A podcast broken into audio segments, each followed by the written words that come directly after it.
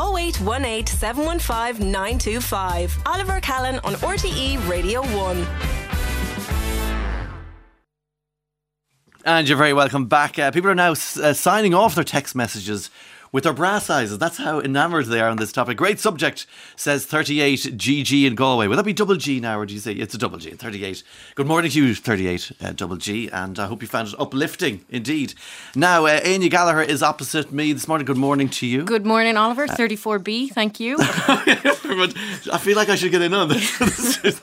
Thanks for coming in straight after our breast conversation. Uh, her live comedy show is called For the Love of Milseain.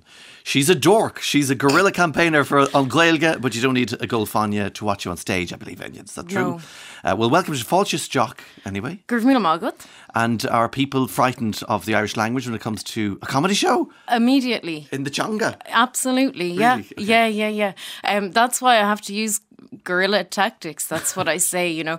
Um, if- whenever people hear that I do kind of bilingual comedy or I'm trying to advertise it, they're like, oh no, but I wouldn't understand a word. No, I couldn't do that. That's not for me. Um, so obviously, they're the exact people I'm trying to get in. How do you relax people then at the start of the show? What's the start of your gig like?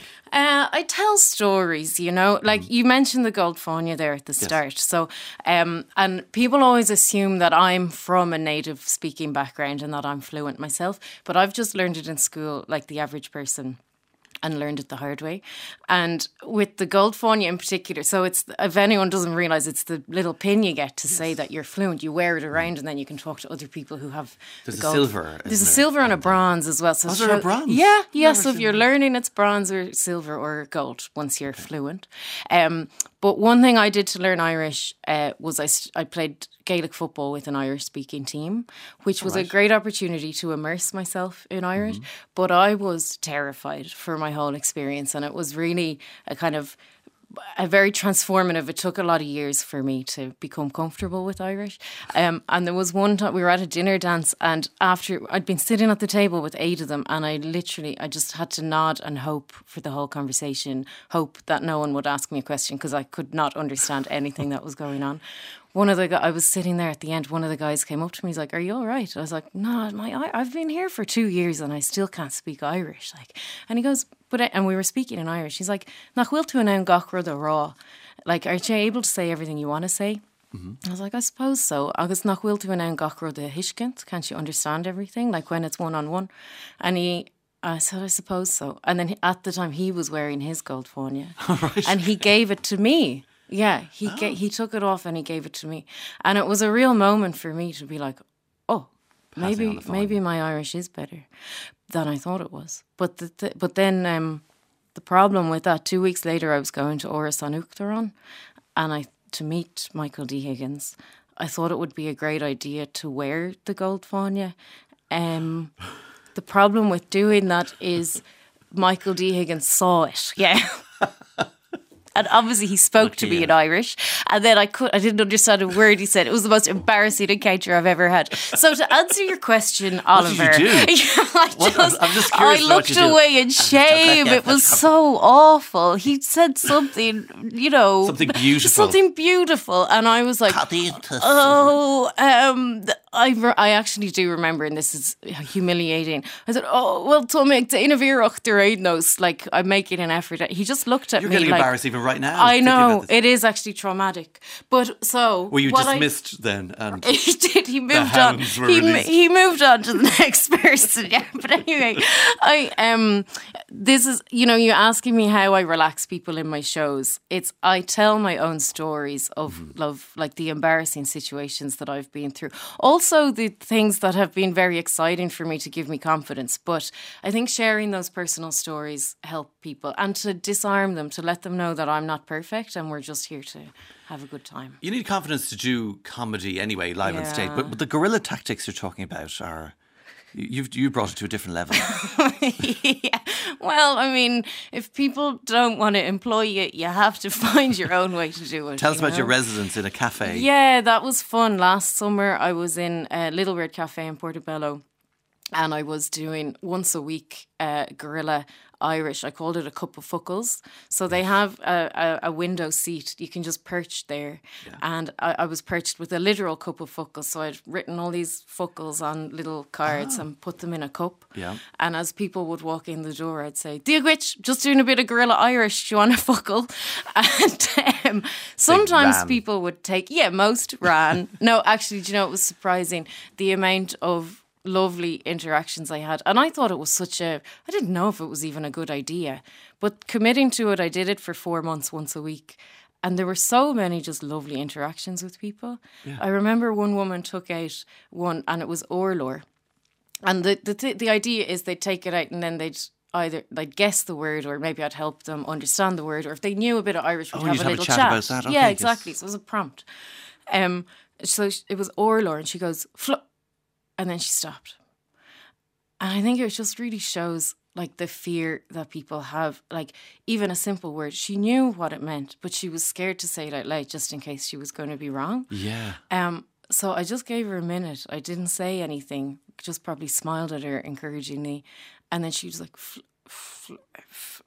"Floor," and then like you've never seen two people get so excited about the word floor. yeah. I was thinking, what a conversation starter, yeah. the uh, Orler yeah. on Orler. Yeah, I know. You'd be surprised. But it was really simple and just this idea of trying to have fun, non threatening conversations with people using a bit of Irish and just breaking down those barriers a little bit. And you seem non threatening.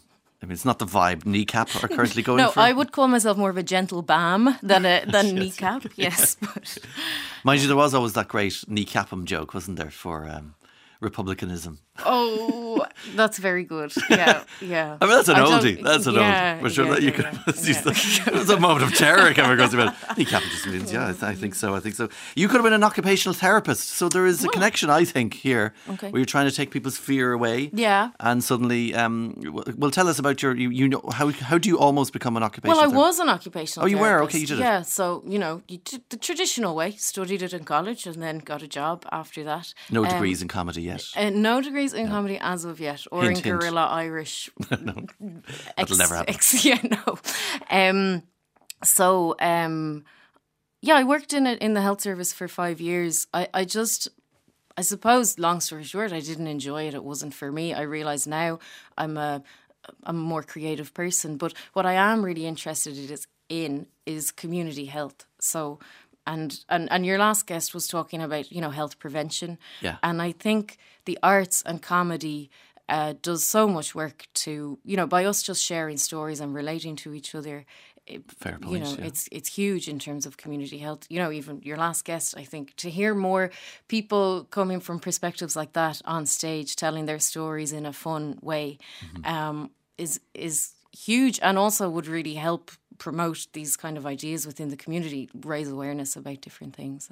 Breasts and on. We need more breasts in comedy. You need to, that's what I'm saying. Well, I mean, it's amazing that they've uh, Siobhan O'Donnell's never met a woman who hasn't who has the correct bra size. So tell everyone that's Gaeilge. Yeah. It's Irish for bra, by the way. Bra all. I don't know. Bra. Don't ask me. I don't know. Oh gosh, we should have checked. Because um, because lovely things. Um, someone upstairs was saying that. Uh, their child was asking, What does fetch? Was fetch mean? And automatically thought, Oh, the child has now discovered Mean Girl somewhere in the radio, oh, yeah. who was actually talking about fake. Oh. So, you know, stop trying to make uh, fake a thing. You know, yeah, there's, there's yeah. something there you could develop. Okay. Let's Thanks do it now on tips. air. You sound like my dad giving me tips. Oh, really? Does he give you? Uh, no, I mean, people are always. Have you used any of them? um, Look, I mean, tips my, are not my welcome. Do not text. answer is it's you know it has to be personal. I do believe comedy has to be your own personal observations and stories. You must have a Donegal connection. Yes, I yeah. presume that's why. So, yes, Anya, which is Anya in some parts of the country. exactly, but it's the Donegal dialect. Yeah, it's kind of a prettier way, actually, isn't it? Is that how Enya became Enya because she was from? I believe she's Ethna, and then she oh, went right. kind of went the phonetical way with that. But it would be a good assumption and perhaps. Yeah, I think it's pre- it is pretty, but it's unusual. It's it's it's exotic, I suppose. you know, if Anya was the unusual one, we'd think that was nicer, maybe. Uh, it's kind of off offbeat, offbeat comedy. My style, yeah. Is that because you think Irish is somewhat offbeat? We treat it like that often, But don't it's we? It's not that mainstream. Or it is, it's becoming mainstream. It's when a it's at the Oscars, I suppose it doesn't all- get any more mainstream. That's fair. That's actually a fair point. Um, It's having a moment, though, isn't it? it's definitely having a moment. Yeah, and Quite a long one. So a long one, a which is exciting. Yeah. yeah, yeah. I think, um, like, certainly Paul Mescal's speech on the on the BAFTA red carpet last year was a huge was a huge eye opener. I think for the nation of how excited we all, like. There's so much energy for Irish for sure. Despite having foundation level um, junior cert Irish. Yeah, but I He think gets, even Brendan Gleeson has beautiful, fluent Irish, and people barely notice that he'd, Yeah. he'd spoken Irish Yeah, at I the know. Oscars. But what I'm I trying Paul Mescal was at the BAFTAs, in fact, wasn't it? It was the BAFTAs, yeah, it was the BAFTAs, yeah. But I mean, even if it's foundation level junior cert Irish that you have, I think my argument is you actually do probably know a lot more than you expect yourself to. Yeah. And it can be accessible for us all. I can't think of anything better than comedy as a way to kind of loosen loosen us up Mm-hmm. and think about it and get get into the swing of it. Um, tell us about your interest. You're not just interested in Irish because we said you're dork. Yeah. Uh, you're also into STEM subjects as well. Well, I worked in with Bright, uh, uh, a company called Bright Club that trained researchers to do comedy and talk about their about their work. So I love learning about anything really, uh, birds or bugs or um, yeah. Uh, You're fascinated yeah, by anything I'm dorky. fascinated by anything. Yeah, ribbons. I like collecting ribbons. You know. Just ribbons in general. Do you, Just do you wear them? No, do you I, them? do you know I collect a lot of them, and then I think I better kick this habit because I don't know what to do with any of these ribbons. You- You're just figuring things out, just gently. Uh, it's called For the Love of Milseain. It's going to be in the Smock Alley Theatre in Dublin on the 16th of March, That's so right, around yeah. Lá Fhéile Pádraig. And you're going on national tour, Dublin, Kilkenny, and Galway across March. And April, we wish you the, the look. Curve me The look, Bear Bua. Curve me That's which, which was one of Michael D's favourite phrases, isn't it? Bear Bua. yeah. Uh, well, the best of luck to with all of that. 51551, that's the text. Thank you very much. Áine Gallagher. Good Thanks, day to you. Oliver Callan on RTE Radio 1.